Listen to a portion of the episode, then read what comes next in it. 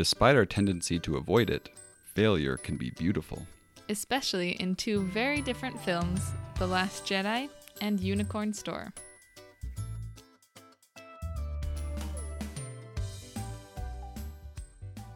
Hello from elsewhere. I'm Casey. And I'm Valerie. Valerie, I have an all important question for you today. Lay it on me. So, normally we don't get very. It's a weird phrase. Lay it on me. Yeah, don't say that again. so, we, we, we don't normally get topical on our podcast here. We don't We're above such things. Well, we we're just I I the goal was always to have a timelessness to our podcast, so you could listen to it whenever and not be like, um, why are they talking about such and such when that was you know years ago. But it's our podcast, and we're gonna break that rule today. Do what you want. So recently, the episode nine rise rise of phlegm. The episode nine. the episode nine rise of the episode 9 rise of skywalker trailer was released and i spent that whole weekend watching star wars celebration as one does As one meaning you and the children. yeah I did not. no you were being productive and i was on the couch watching star wars hoopla but uh, there's a lot of good stuff in that trailer but one i wanted to talk about and this is the all-important question is who is the skywalker in the title the rise of skywalker Obviously, it's Kylo Ren, it is kylo ren yes but it's his rise to the dark side. No, it is not his yeah, rise. 100%. It's how this is his origin story of how he becomes the new Snoke, Palpatine. This is the last episode in the Skywalker saga. They will not end it with a title that is so cynical and Um, Evil. Rogue One killed off all of its main characters. yeah, that wasn't the final Kylo Ren episode is in going to the- rise a- to be the ultimate dark side and to defeat all the light. You're just saying this to push my buttons because you know I am firmly in the camp of Ben Demption. Um, Yeah, 'cause anyways, if he doesn't be- Bendeem himself? I was gonna your- say yeah, Ben bendempt. What's the verb form of Ben Demption? because if he doesn't redeem himself, then you can't ship Rey and Ren. That's true. We haven't really. Well, I guess we've sort of answered the question. You're in the camp of it is Skywalker means Kylo Ren slash Ben Solo, but a rise to the dark side. I also believe it's Ben Solo. People keep forgetting about Kylo Ren. Everyone's like, "Oh, does it mean Luke? Is Rey actually a Skywalker?" Because that theory keeps propping back up annoyingly. But people forget Kylo Ren is technically a Skywalker. Anakin's his grandpa. Leia's his mom. People forget because You know, our son brought up today that kind of blew my mind because I didn't like. I think of Leia as a Skywalker because she's Luke's sister and everything, but he's like, he was talking about how. But I like that her name isn't Leia Skywalker. That sounds weird. Leia Organa's we- way better. And I was like, yeah, it's true. She doesn't get called Skywalker ever. She could have been General Skywalker instead of So General will Ben change his name to Skywalker from Ben Solo, or is that a slap in the face of Han? A lightsaber in the chest of Han. I was gonna say, once you've already killed him, can you do anything do worse? worse. That's fair. That's fair. He's done some dark things. I don't know if he can come back. Anakin killed younglings. Let's not forget. Never forget. Never forget. Never surrender. That's not the quote.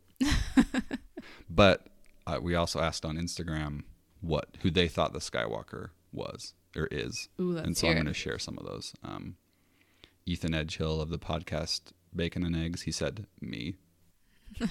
and also Becca, my friend Becca Eddowes, she says it's me. If it, if it's if it's anyone that I know, it's Becca. But uh, a lot of people, and I've heard this a lot, think that Skywalker is like a new title for the Jedi. So Interesting. because we sort of are seeing a So you no longer be a Jedi, you'll be a Skywalker. Right, we're seeing an evolution of what it means to be a Jedi, especially in The Last Jedi with the whole don't completely destroy the past theme, but learn from the past and move forward kind of a thing. The Jedi need a new name. So that one I've heard a lot. Someone said Tony Hawk.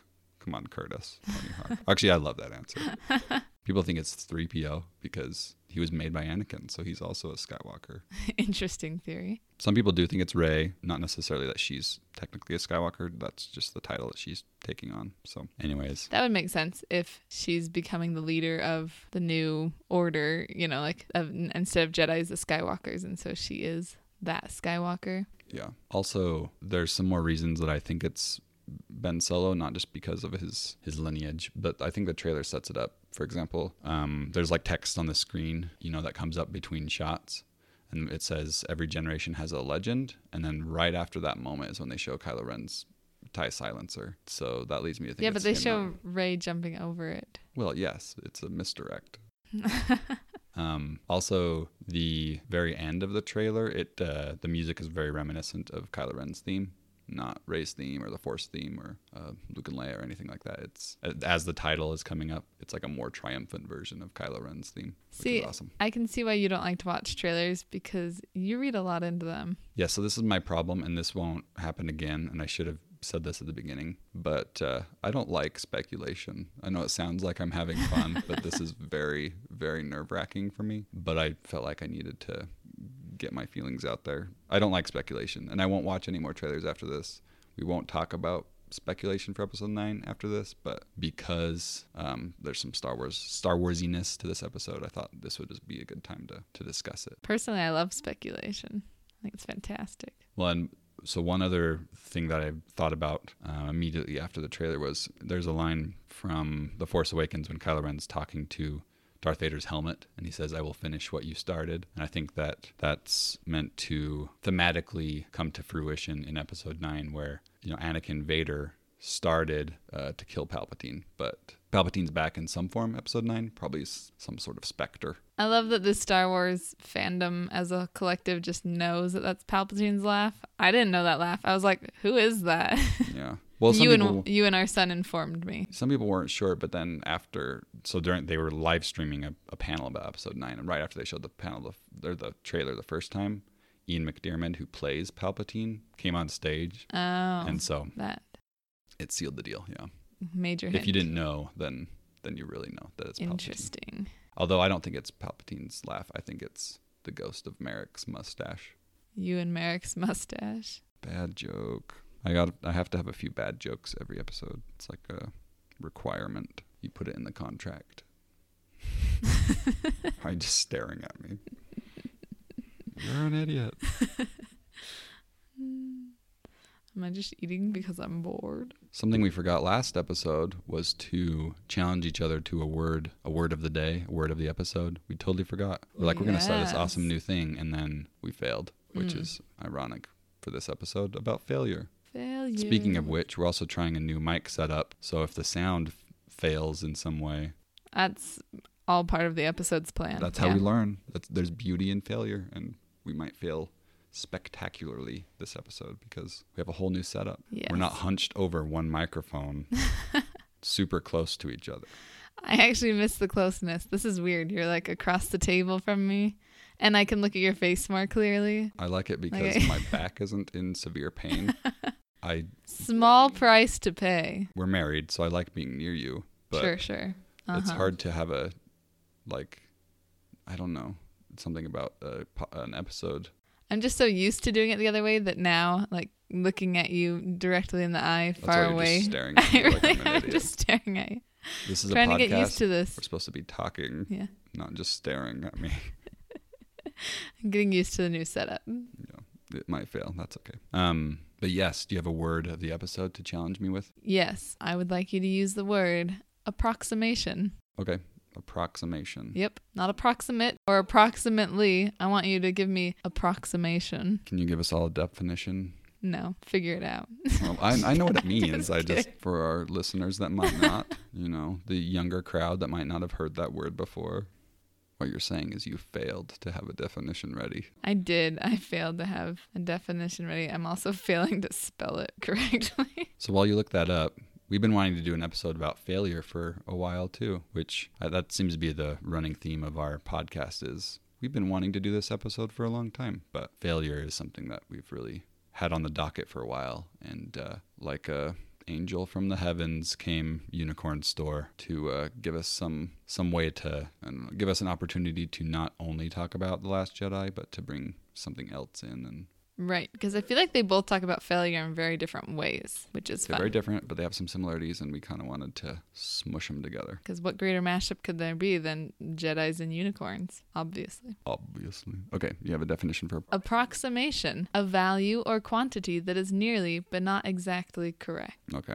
My word for you is, and I'm getting, it's not phlegm. My word for you is quotidian, Quotidian. which is one of my favorite words.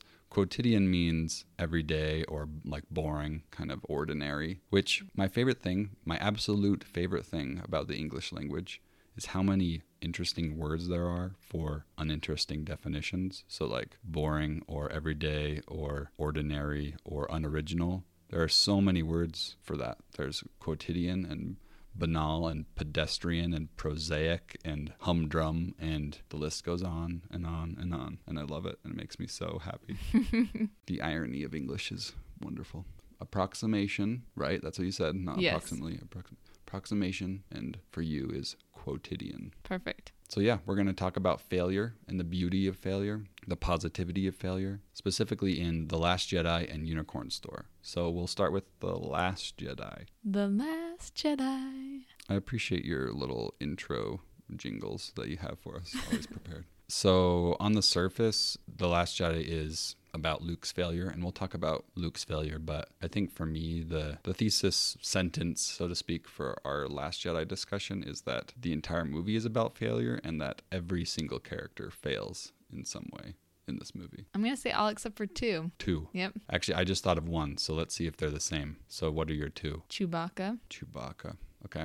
and Rose. and Rose. Those were not mine. I was going to say the one character that does not fail is R2D2, which is more fuel to the fire that he is the greatest Star Wars character. In a movie surrounded by failure, he's the one that succeeds. To be fair, Chewie and R2D2 are a little bit more supporting roles throughout the film. True. So they don't have as great of opportunities to fail. That's fair. Whereas I feel like Rose really doesn't fail. I'm going to have to think that over. Chewbacca fails to eat that porg. Is that failure or is that compassion? Mm, I'm going to stick to my guns. Chewie's my favorite character. He never fails. never fails. That's he not true. never fails. He failed to protect Han in The Force Awakens. He didn't shoot till it was too late. Yes, but would Han have wanted Chewie to shoot his son? No, I'm not saying it was a bad failure, but I'm just saying it was a compassionate it's not a failure. Compassion's not a failure. Man, these are all kinds of all important questions coming up already. Where do we want to start? Do we want to start with Luke? Sure, why not? Okay. Well, let's just track Luke's journey prior to The Last Jedi real quick. So, in the original trilogy, Luke has his journey of. Why are you smiling? Just- you're an idiot. yes, yes, you're very smart. Shut up. Mm, Um, you can just tell me that. Just grandpa of the Princess Bride every once in a while. done. Um, I I had lost it now. I was trying to track Luke's journey, and then you just gave me a look. You're just such a nerd. Well, let, yeah, let us let us We're- go back and track we're a Luke's few journey. we're a few episodes into a very nerdy podcast. We've also been married for eight years. No, nine, almost nine years, eight and a half. I think that you know I'm a nerd by now. So when I think, I say things like "Let's go more. back and track Luke's journey," it I should think- not be a surprise to you. I think that you know more about Luke's journey than you do about the year that we were married. Eight, nine, eight and a half. Let the record show that Valerie is crying, not not out of Tears of of laughter. uh, of you know being offended. she is laughing so hard that she is crying. I am so nerdy that she's crying. That's what's happening. Your nerdiness does that to me. Let's track Luke's journey from the original trilogy. So I don't even know what I want to say now. Let's just Luke succeeds, we'll say, at the end of Return of the Jedi, right? And he succeeds. Saves his father. He saves his father. Saves Pops. That doesn't mean it wasn't Pops har- Vader. hard getting there to save Pops Vader, but but uh, ultimately, yes, he does succeed in Return of the Jedi. It ends in a very triumphant, happy Ewok celebration, full of fireworks and uh, and headless stormtrooper helmets, which the Ewoks probably ate. the Ewoks probably ate the stormtroopers. Our children listen to this podcast.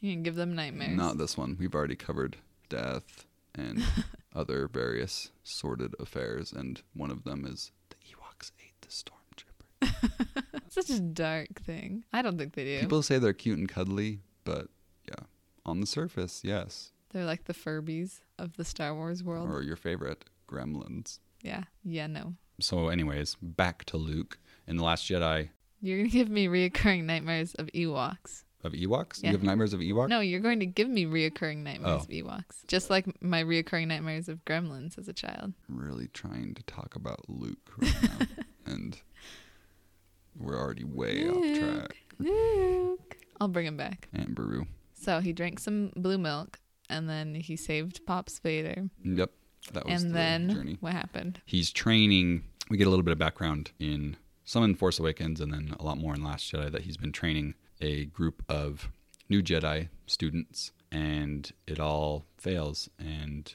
a lot of that is because of Luke's choices, and a lot of it's because of Ben's choices too. But Luke puts all of it on himself, and he takes that failure to heart of the Jedi Temple failing and Ben Solo massacring the students and taking some with him, supposedly the Knights of Ren. And yeah, Luke takes that failure on him and runs away. He hides on Ahch-To Island and he wants to stay there. He, as he says, "Do you think I came to this island because I wanted to be found?" He does not want to be found. It's there was a reason that he made it hard to find, and Right, he completely gives up. Yep. He even cuts himself off from the Force. He lets that failure consume him, which, let's get this out of the way. We both love The Last Jedi. If you thought this episode was going to be about how we think The Last Jedi is a failure as a movie, this is not that episode. We're talking about failure as a theme within the movie. And I, I personally love Luke's arc in The Last Jedi. I appreciate it. It makes me love Luke even more than I already did. And he was already one of my favorite characters. I think it's his best film yet. Boom, mic drop. So yeah, so Luke feels like he fails Ben, and uh, I just had a thought: how much would Luke actually know of what Ben has done? Like he knows about the school. Does he go hide right after that? maybe there's that moment where he looks into ben's mind and it's very possible that he saw the future and maybe it's a an oedipus rex kind of situation where and i don't this is just off the cuff. I have no idea what's explained like because in the novelization sometimes they explain more things but um, so this can be completely off base so tell me if it is. But my understanding is that maybe luke when he looks into ben's mind he sees his future as kylo ren and by igniting his lightsaber he makes that future come to pass. Interesting. So he feels like he failed Ben, and so he goes off and hides. And I think he also feels like he's failed the Jedi's as a whole. You know, all of his other students are now gone. So I think that failure really obviously affects when Rey shows up. He has no desire to be her teacher. And I think that his interactions with her and Rey's attempt to become a Jedi is a failure from the very beginning because he tosses the lightsaber and he marches off and slams the door in her face. He's throwing quite the little fit there where he doesn't want to be his be her teacher. And Luke has that whole monologue about the the legacy of Jedi as failure. He says, um, talking about how in the prequels they didn't see Sidious was pulling the strings this whole time, uh, Palpatine, and and also that Vader was created because of the failure of the Jedi. And I think Luke is not only taking on his own failures, but all past failures of all Jedi. He's sort of taken onto his sh- shoulders, and it's uh, that's a lot of pressure for one person to put on themselves. Carrying the mantle. Yeah, and he says, I failed because I was Luke Skywalker, Jedi Master, a legend. And in that same scene, Rey says, You didn't you didn't fail Kylo. Kylo failed you. And and she tells Luke that his failure was thinking that Kylo had already made his choice. Anything else to say about Luke? I do feel like he finally comes around and feel and and uses his failures to like save the day, you know.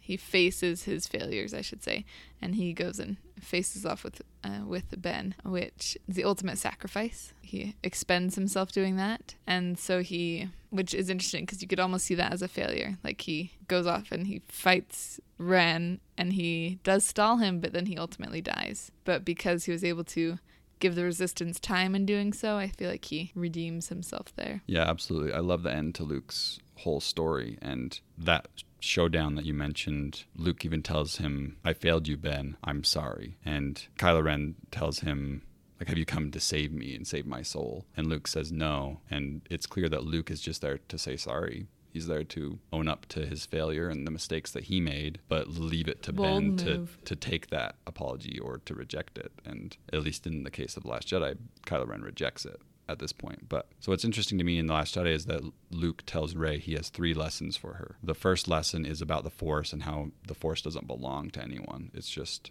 an energy field that surrounds everyone. And what's the second lesson? Which is an idea I love because then we get to be part of the Force, Casey. Yes, exactly. I don't have to be a Skywalker to experience the Force. So the second lesson that Luke gives to Rey is the one about the Jedi being failure, being failures. And we don't get the third lesson in the movie.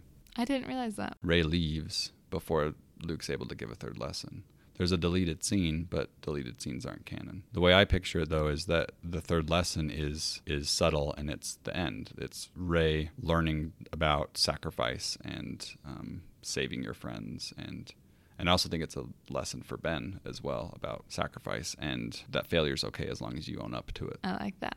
I hadn't thought about that before. We've talked a little bit about Rey. So what are Rey's failures in The Last Jedi? I really feel like, I mean, she does fail in a lot of ways, especially according to Luke's um, Luke's trainings. Like he's trying to, you know, tell her to like reach out for the force. And so she like physically reaches her hand out and uh, he teases her about that. And then she also, so when she does feel the force, she finds the darkness in the island. And he says, and she goes to it and he says that you immediately went to the dark side. So I, I think you could see that as a failure in her training. But what I love about Rey is that she is the symbol of hope. And I feel like she doesn't fail as much as um, some of the other characters in the film. She's willing to keep trying to become a Jedi. You know, she says, "I'll try again," and she, and even after she goes to the dark, she doesn't come back remorseful of what she found or felt there. She's on a journey to learn, and she's willing to learn where she can. And I like her her open mindedness about that. And I think because she keeps coming back, she's such a, hopeful character. Even at the very end of the film, where she says, "You know, well, how do we how do we have a resistance with so few? How do we build?" And and Leia says, you know, we have everything that we need. And I just think that Rey is that symbol of hope. She's going to rebuild because that's what needs to be done. Yeah, she's a very enduring character. For all the parallels between her and Luke, if you think about their upbringing and their youth, Rey had a much harder life than Luke did. Luke had, yeah, he was a farm boy, but he had loving guardians that took care of him and taught him good things. Rey was alone, fighting just to survive. And I think that's where she learned that trait of picking yourself up again and accepting hardship and working against it. And uh, she does fail in, in some other ways too, though. Like her goal as she grows closer to Ben through the force bonds is to turn him to the light. And True. she says, if we can, if I go to him, he will turn and she fails. She goes to him and In some sense, but he also does defeat Snoke. yes, but here's where they're where she and Ben are mirror images is both of them have the goal of turning the other. He has the goal of turning her to his side. She has the goal of turning him to the light side. And they're at an impasse. And that's represented visually in them both pulling at the lightsaber and it breaks in half. They're sort of polar opposites of each other, also pulling at one another. There's a lot of amazing mirror and yin and yang symbolism in The Last Jedi. And a lot of that does come from their failures. Oh, also with Rey, a lot of her goal throughout the movie is to find out her, recognize her parents. She goes to that dark side cave with the goal of seeing her parents in the mirror. You know, she, she tells the mirror, show me my parents. And that fails. It just shows her herself. And I love that um, Rian Johnson said he put that there because, well, in The Empire Strikes Back, the very worst, hardest thing that Luke could hear was that Darth Vader was his father. Right. And the very worst, the hardest, the scariest thing that Rey could learn was that she has to find her own place in this story. That she doesn't have to be um, a legacy character with a destiny. That the hardest thing she can hear is that she has to make her own path. She has to make her own story. right. But that's a failure to, to see. She fails to see what she wants to see. But it ends up being a good thing. It ends up making her character stronger. Failures, man, They're beautiful. make us grow. As much as we don't like them. I think another character who learns a lot from his failures, Poe Dameron. Yes, Poe. Poe starts the, the movie with failure. which he doesn't see as failure. He's that's his, you know, his hubris. He sees the dreadnought and he says we have the chance to take it down and he ignores orders and he I mean they do. They take it down. And what's interesting is I feel like if the movie ended right after that battle against the dreadnought, you could consider it a success. You're like, oh, they took down the dreadnought, and most people got away. Oh yeah, that's really interesting to think about that in uh, in the context of like a New Hope, where a ton of X-wings went against the Death Star, and only two X-wings, one Y-wing, and a Millennium Falcon come back. Right. That's really interesting. Yeah. So if it was just that one little battle, you'd be like, we'll still chalk it up as a success. You know, we got the dreadnought and the rest of us got away. But because they can follow, um, it changes everything. The failures just keep growing from that point. And uh, Poe's comment about you know that they took down a dreadnought and and but uh, Leia says at what cost and. Uh, he says that there were heroes on that mission. She says dead heroes. No leaders. Yeah, no leaders. Yeah, and so I think that's a so that's a a big learning point for Poe. It doesn't sink in yet. Takes him like the whole movie to yeah, catch he on here. Yeah, he spends the whole movie realizing that there are consequences Which- to. To be fair, the whole movie is only like what a day in their lives. Yeah, it's not. So this is a lot of lessons for him to learn in one day. They're all learning a lot in one day. But they are learning from failure. They are all, are all uh, failures. But he does see it as a success, like you said. Leia sees it as failure, and I um, Poe's failure is, and his learning arc is all about how he sacrifices other people for what he thinks is the greater good. And speaking of Luke's lesson at the end, Poe's the first one to realize that Luke is there to sacrifice himself to save them. And I think that's when he completely and fully realizes that the the beauty of the lesson of sacrificing yourself versus sacrificing others. I think that's the big lesson that he learns. Right. And I think it starts even just before that when they're in the little uh what are they called? Ski speeders. And they're heading toward the cannon. What's the name of the cannon? The super duper doorbuster. yes, that's the exact official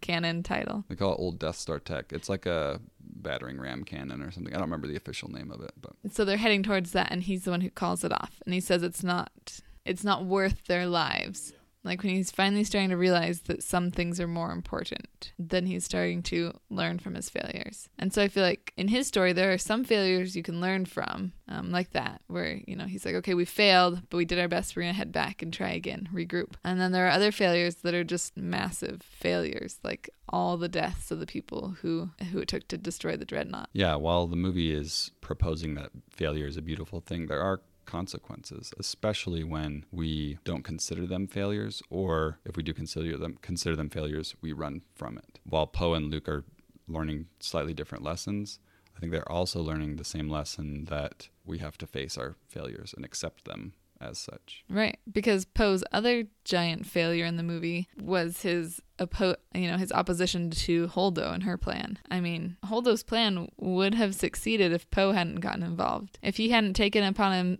taken it upon himself to say, "Yeah, sure, Rose and Finn go off and um, you know, find the code breaker and sneak onto this uh Death, uh, not Death Star, this uh, Star Destroyer, and then let them capture you, and then you have um, what's his name, the codebreaker, DJ, DJ. Yeah. Then you have DJ giving away our plan, of, or you know, the idea that all the all the little ships are trying to escape. So because of Poe allowing this to happen, to encouraging it, and his you know trying to take control from Holdo and not trusting his leaders, just like he didn't trust Leia at the beginning of the movie when she said pull back. Um, he fails them all hugely. yeah, there are big consequences because yeah, Finn and Rose's story or Finn and Rose's mission fails, Yes. and yeah, Rose fails. See, See, I'm gonna say that's not all her fault though. it's definitely not all her fault, but she I'm gonna say- part of that mission. She is on that mission because Poe and, and Finn encourage it. I think I don't know if she knows. If she knew that Leia would have been so incredibly opposed to it, I don't know if she would have gone on that mission. She's swayed by the uh, what does she call them? The heroes of the resistance. Maybe that's her failure is that she trusts too much. And although I don't know if that's true because she immediately sees through the the veneer of it with Right. shocking Finn. Okay, can we talk about this? She how Rose is not a failure. Let's take a moment. Let's go to- for it. But for the record, I, I like Rose. I'm just so set on the idea that only R2D2 is the one that doesn't fail. But I should be open minded. So Your love of R2 knows no bounds. Um, starting with when she meets Finn, she has protected the escape pods. Doesn't fail there. Um, she goes off to. Um, oh, now my mind just went blank on the big casino town. Canto Bight. Cantobite. Yeah, so they go off to Canto Bight, and she manages to find a code breaker. Not, you know, the one they intended, but still a code breaker to free all of the animals that uh, what are they called uh, fathiers and then she she manages to wreck Canto Bight like she wanted to she said she wished she could you know take out the whole city um which I mean she doesn't take out the whole thing but she does put a dent in it. Um, she manages, yeah, to free the fathiers, and then they escape, and then um, they get. Oh, and then when DJ insists upon payment um, up front, she gives him the Haysian smelt, her prized love that. possession. She's willing to sacrifice. Not a failure. Um, then she goes on to the um, Star Destroyer, and she like they get all the way to the end as much as they could, and she doesn't ever. I love that she never. What do you call it? Like she doesn't ever bemoan her own fate. Like she's willing to face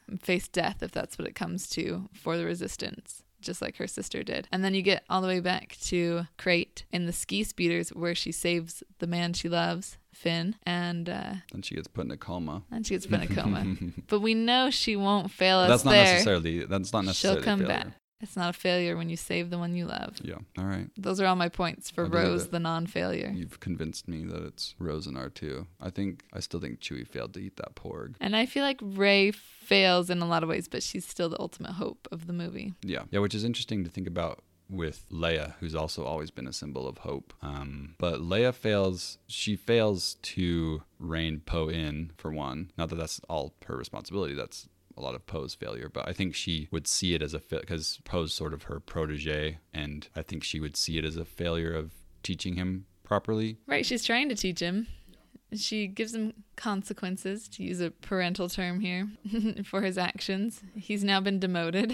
And slapped. Yes, both.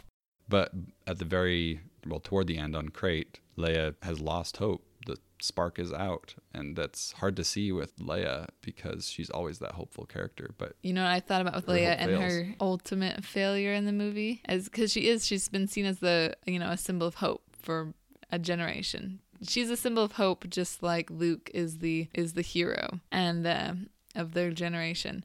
And she, at the very end, they're on Crait, and he she says, you know, use my my personal code to send out the tr- transmission. And if we have, you know, if you know, people will come to our aid, type of thing. And nobody comes mm, that's true. they have lost all faith in Leia, who was their symbol of hope. That's hard. That's really sad, Yeah. especially considering we don't know what her role will be in Episode Nine. Considering Carrie Fisher, and uh, that's a hard one to take. I don't know if there's much more to say about Finn. Like we said, Finn and Rose's mission fails, and um, He fails on his attempts to get the Death Star to be able to stop tracking them. Star Destroyer. They all have star in the titles, so I do that all the time. um, and he also fails with his attempt to defeat the, the miniaturized Death Star tech, the battering ram, um, which, interestingly enough, he probably would have failed whether Rose stopped him or not. yeah, I think part of the reason that Poe called them all back is because that wasn't going to work. Right. Even just one of them, like he's just gonna drive down the the barrel of the gun, so to speak. He, I don't think that's gonna stop miniaturized Death Star attack. One tiny blast. Yeah, yeah. Finn has to learn the lesson that Poe has just learned that Right. racing headlong into danger while seemingly heroic isn't always the best choice. That it's not going to always work. Which Finn's arc, whole arc, is very interesting because it starts off with him trying to run away, and by the end, he's trying to. He's finally realized his place in the whole journey, and he's trying to run into danger, which is the the opposite of what Poe's journey is. Being he's running headlong at the start into danger, and by the end, he has to learn to be a little bit more measured. And I think by the end, they're kind of meeting in the middle a little bit. Yeah, I like that. So the film ends with the resistance in tatters. They've they have failed, but at the same time, All that's left is what can fit on the Millennium Falcon. yeah, there's a couple dozen maybe people, more like a dozen. And as as you said, Leia says we have everything we need. So I think she's gained a little bit of hope back because of Rey and because of Luke. Leia's found th- that little spark of hope that we have everything we need. So by the end, I think all the quote unquote good characters have learned from failures, from have learned from the failures of the past, whether their own or from the Jedi or whatever it might be. But Kylo Ren hasn't yet learned that lesson, and he didn't accept it. He didn't accept Luke's apology of of Luke finally coming to terms with his failure, but Kylo couldn't accept it. We didn't talk about Kylo Ren and all of his failures. We talked a little bit about how he fails to turn uh, Rey, but yeah, he does have more failures throughout. Because he fails Luke. I mean, if we're going into the past as well, um, he ultimately fails his father. Right. And That's a big failure. yeah. And uh, then he fails Luke, and especially when Luke, you know, offers the apology and he turns it down. And um, he fails Rey or fails to turn Rey at least. Um, and then he also, if you're talking about the ultimate failure, to Snoke as well, who sees him as his protege. So the real question is, is who does Luke, or who does you know Kylo Ren not fail? When it comes to other people's like perceived ideas of who Kylo Ren is or should be, he, I think he's only not failed himself. Yeah, and I think that goes back into the Force Awakens too, and the very start of the Last Jedi, where Snoke even tells him, "You failed." Speaking of of his fight with Rey in the forest, he fails that. He fails in the Force Awakens too. And what makes Kylo Ren a compelling character for me is is that failure and his reaction to it, and the hope that he can ultimately learn from it in Episode Nine. Uh, one last thought. So Luke says to Kylo Ren that, you know, he will not be the last Jedi. So does Luke ultimately fail? Is he actually the last Jedi? If Skywalker is a title, yeah. Well, I I think he's speaking of Rey too. He's calling Rey a Jedi, Right. but But will she actually be a Jedi? We don't know yet. Does he fail? We'll find out in episode 9. Dun dun dun. I know you said last thought, but it's important we have to bring up Yoda's line, Oh, absolutely. which is the whole crux of, of failure in The Last Jedi, which is he says, the greatest teacher failure is, which I think is so powerful and beautiful and is what this entire movie about is about is that all these characters are learning or not learning from failure and failure is the greatest teacher if we let it be a teacher and that's Luke's that's Luke's journey and finally accepting that he made mistakes and he can learn from them he can teach them he can pass them on. He's teaching Kylo Ren by apologizing. He's teaching Poe and Rey and everyone else by sacrificing himself and not running from failure anymore. All right, Casey, are you ready for this? For Unicorn Store, For Unicorn Store. let's do it. Let's dive in. Okay, for those of you who don't know, Unicorn Store is a movie on Netflix and it has Captain Marvel in it. Brie Larson is the star and director of Unicorn Store, and it is delightful. I don't know if people hate it or love it. Everyone I've talked to personally loves it, but I don't know if the I world feel like it could internet be large. polarizing. It's a very quirky movie. It's odd. It's a strange film, and I absolutely adore it. Yes. But when we first watched it, because we watched it twice now, and when we ended it the first time, I remember you saying, I don't know what I just watched. And I didn't mean that as a bad way. It was right. just, uh, Just, uh, wrapping my head around it Uh-huh. thematically and what it all means. And so it's a very interesting movie. Go into it open minded and you will love it. but yes, if you haven't seen it, go watch it. It's totally worth it. Before you know, watch it before you listen to the rest of of the episode, and then come back because it could be spoilery. Definitely spoilery. All right, let's dive into Unicorn Store. So, one of the major failure themes I feel like in Unicorn Store is the potential of how her parents have failed her. Um, maybe it's just because now that we are parents, I tend to view myself in movies like from the parents' perspective and think about the parents more than the protagonist these days. And so I think it the movie starts out with home videos of her and she's clearly very free spirited and she um, is in love with unicorns and her and her art and her parents um, have been very encouraging of her. So as a parent i think that's so interesting like how much like the idea of how much support and encouragement to give your children versus also setting them up with realistic goals and uh, preparing them for the world at large. Like for example as a side anecdote, our six year old son, he once um, was singing a Cinderella song and he just told me, he's like, I sing better than Cinderella. And I was like, well, trying to be like diplomatic about this. I was like, well, she's like a professional singer. You know, the actress who plays her is like a professional singer. And he's like, so we're on the same level then. And I was like, um, okay. Like, you hate to be the one as a parent to shoot down your children's dreams or or if they think they're cool you don't want to be like nah you're not cool. But at what point do you help them see things realistically? Like her parents are incredibly in, like in you know supportive of her um which is interesting because that's their actual jobs that emotional quest they are there to be supportive and encouraging to all these lost children um, and so I, I think they take their role as uh, encouragers very seriously I love the parents, and part of it's because as someone with um, counseling training, it's fun to always watch counselor type characters. And well, first of all, Bradley Whitford plays the dad, and he might be the most underrated actor around. He's fantastic. Uh, Joan Cusack does great as the mom as well. And but the thing I love about this movie is that everything the parents say sounds is is painted in like a cheesy, um, pithy sort of light, like um, like platitudes.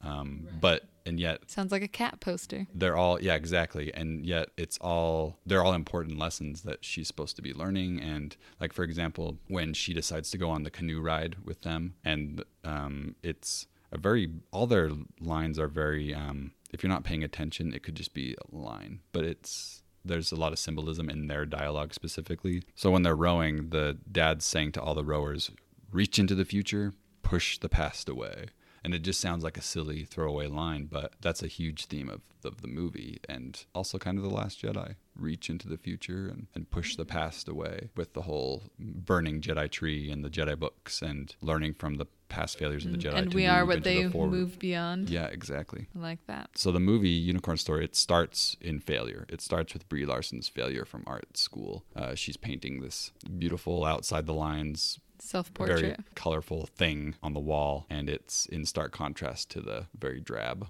pretentiousness of all the other art school students. And she's kicked out of art school for it, or she fails out of art school for it. Um, from her professor the master of the stick in a box Stick in a box. He's the first one to do stick in a box. I love that. Like, there's been others that have copied stick in a box. yeah and that virgil says stick in a box sounds like an idiot Virgil, he's not I've said it before. not on here you haven't No, Virgil is my Patronus. I love Virgil so much. I cannot express to you how much I love Virgil in this movie. If you want to know the things that I love, it is just Virgil from Unicorn Store. In terms of fiction, in real life, I love other things, but in terms of fiction, the thing I love most is Virgil from Unicorn Store. I love that the theme of failure is driven home so poignantly. Like, she comes home from college, she's back in her parents' house. She has to live in the basement, not her bedroom, which is, you know, so now she's the iconic college dropout living in her parents' basement. And then she is sitting on the couch,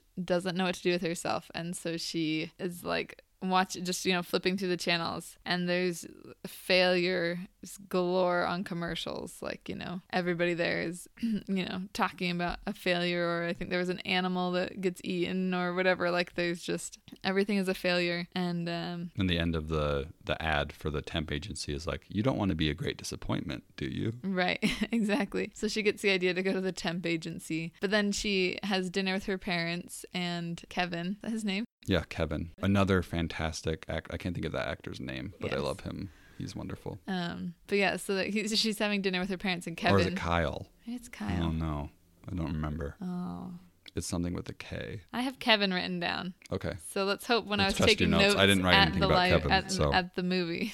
I should have because he does fail when he falls in the river. Um, anecdotally, Right. But she feels like a failure compared to Kevin. You know, he's got a job, and and um, even though he says, I love the line where he's like, you know, everything I'm doing is super attainable, so you shouldn't feel like a compa- uh, you know like a failure compared to me. Like he's like, which then makes her feel like even more of a failure. But even down to the point where like she fails to please her parents because she won't eat the kale that's for dinner, and uh, you know, so she's still like a child in that in that regard. And she feels the need to like have a plan. Like she says, I have a plan. You know, she's going to join the temp agency. And so she feels like having a plan is is the opposite of failure. You know, she's got this plan. She's going to move forward. It's all going to be fine. and almost like Luke in the Last Jedi, she reacts completely against the failure and hides from it and doesn't accept it. And she tries to be normal or what what's an approximation of what she sees as normal. Um, Right. I was going to say the same thing that the, the similarly Luke had a plan. He was going to, you know, teach Kylo Ren to be this great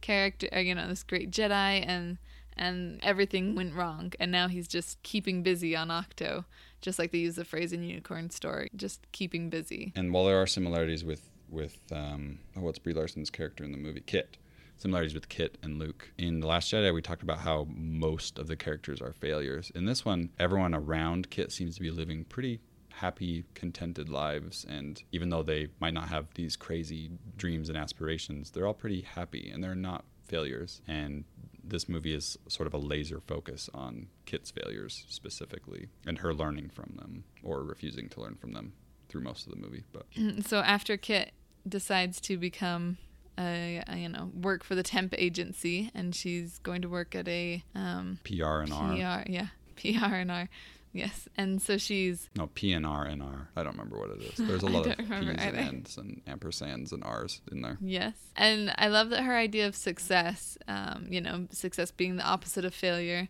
That her idea of becoming a success is to go and work, but as she like gets ready to go to work, she's wearing her mom's suit and she's, um, you know, she's like, I'm just gonna eat a eat a grapefruit and some flaxseed and. Uh, and she's she needs some legal pads. And so this idea that doing what everyone else and doing what all the adults are doing, you know, she's doing these these quotidian things are what make her less of a failure. If she's willing to do what everyone else is doing, then she'll be successful. It makes me feel bad that I don't own a suit. Don't own a suit. I don't. Now, would you suit. like her the suit she wears to the first day at the place or her crazy. Oh, the uh, fringe suit at the end. Yeah, that she's like, "Why are you wearing a costume? This is these are just my clothes." These are just my clothes. Which would you wear to work? The first one. I'm not bold enough to pull off the fringe Technicolor suit. You gotta have dreams. Technicolor coats, dreams. I know I said that most of the characters are happy, but there's this hint that some of them have given up on their dreams, like the creepy vice president. I can't remember his name because he's creepy. Gary.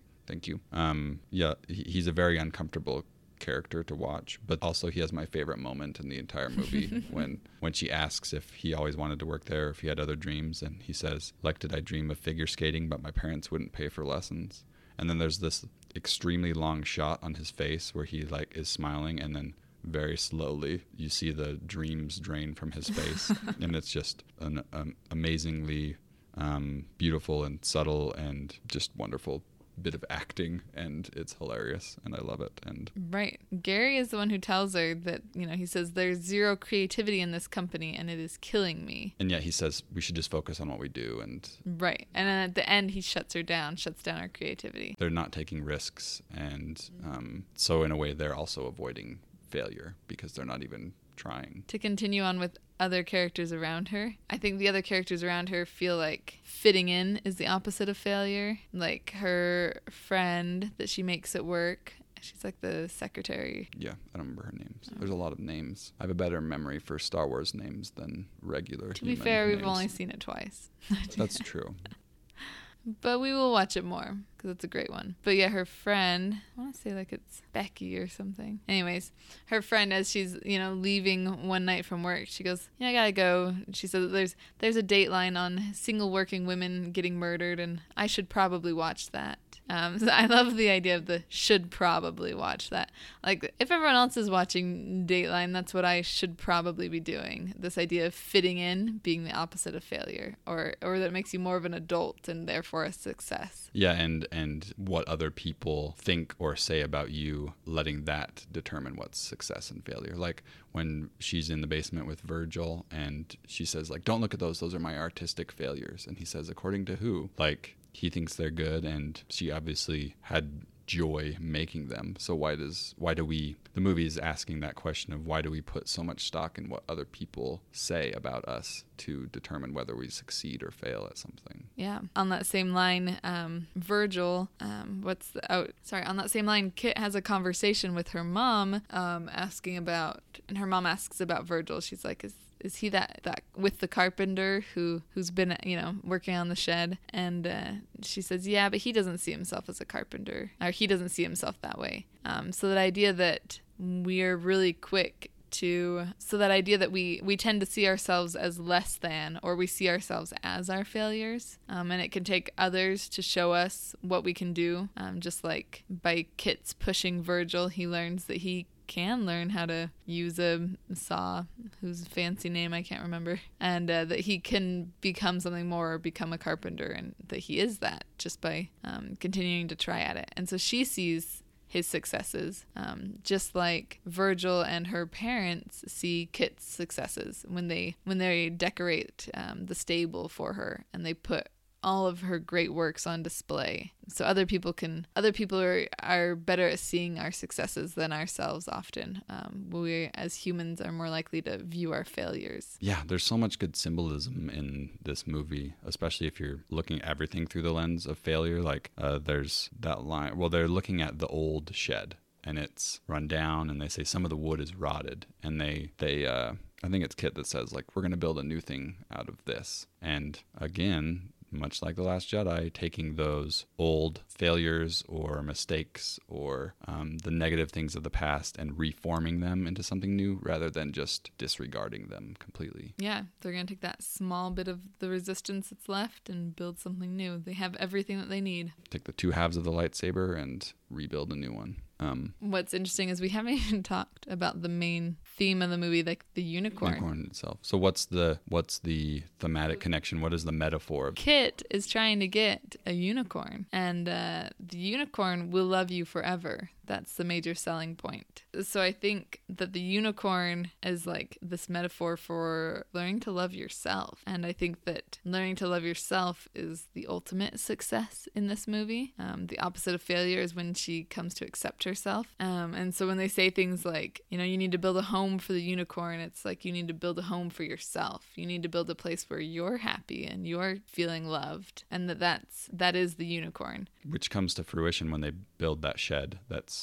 it ends up being for her, not for a unicorn. Right. She feels loved there. She feels accepted. She feels like a success when she's in that space versus a failure. And she says that um, she's talking about the dream of the unicorn, of having her own unicorn coming true. And she says, now that this dream is coming true, what else is possible? And I liked the idea of, you know, when I was thinking about the unicorn being as like a metaphor for loving ourselves. Um, when you think about, you know, now that I love myself, what else is possible? The whole world opens up. I also think part of the symbolism also is accepting that real love isn't a fantasy and that sometimes it's if we're looking for that fantastical over romanticized type of love that um, it's not as good as the real thing and she's been blind to the love that's been in front of her this whole time like she didn't see the the paintings that her parents hung up on the wall that were hers. Um, she didn't see how awesome Virgil is because she was blinded by the fantasy. And for me, I also think that the unicorn store and the u- unicorn represent are they're like a parallel to what she thinks of art school, being that it's this fantasy and she thinks that's the only way to find success. And she gets the like she has the opportunity to accept the unicorn, and she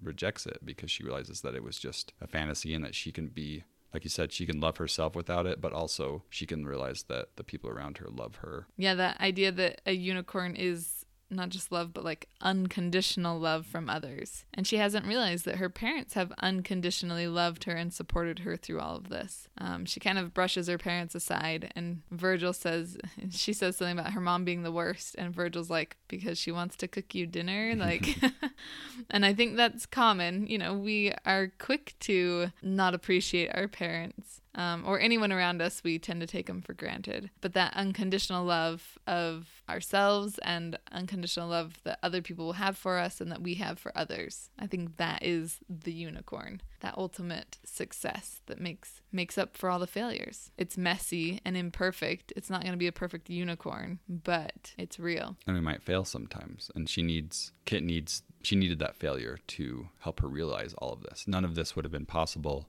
These lessons couldn't have been learned without failure. And I think for me, the, the major message of, of Unicorn Store is that failure is what creates us as, as people, as human beings. And it's not opposed to what failure, it's not opposed to the, the lessons of failure in The Last Jedi. The Last Jedi is about, uh, like we said, failure is important. Uh, failure is how we learn. Um, failure also affects other other people. Um, all these things can also be seen in Unicorn Store, I think. Especially there are those consequences when we try to hide it or run away from it. It's a great movie.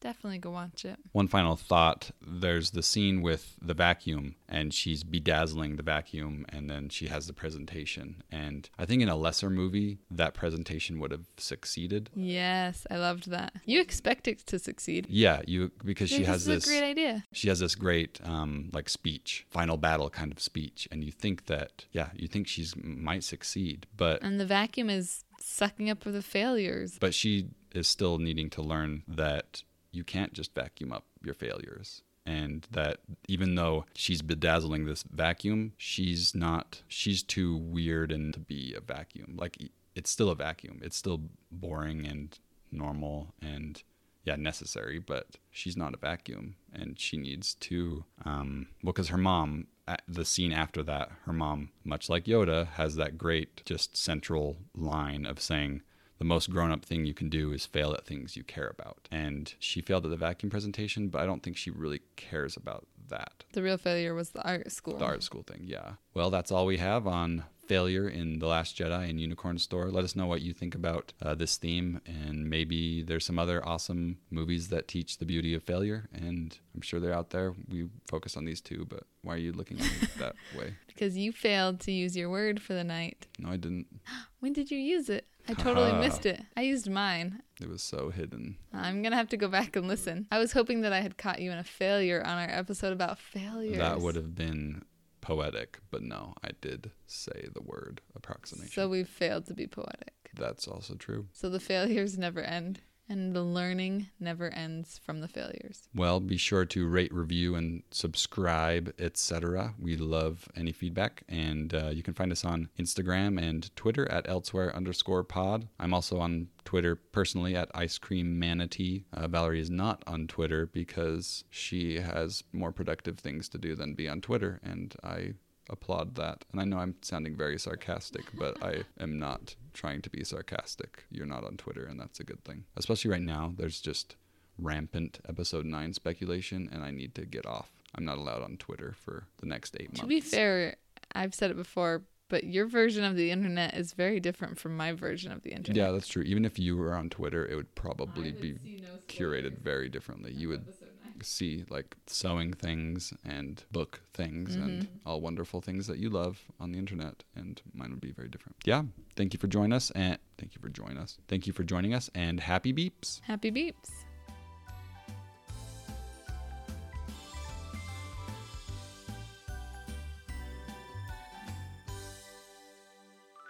You sounded like um you've got mail. Thank you, everybody.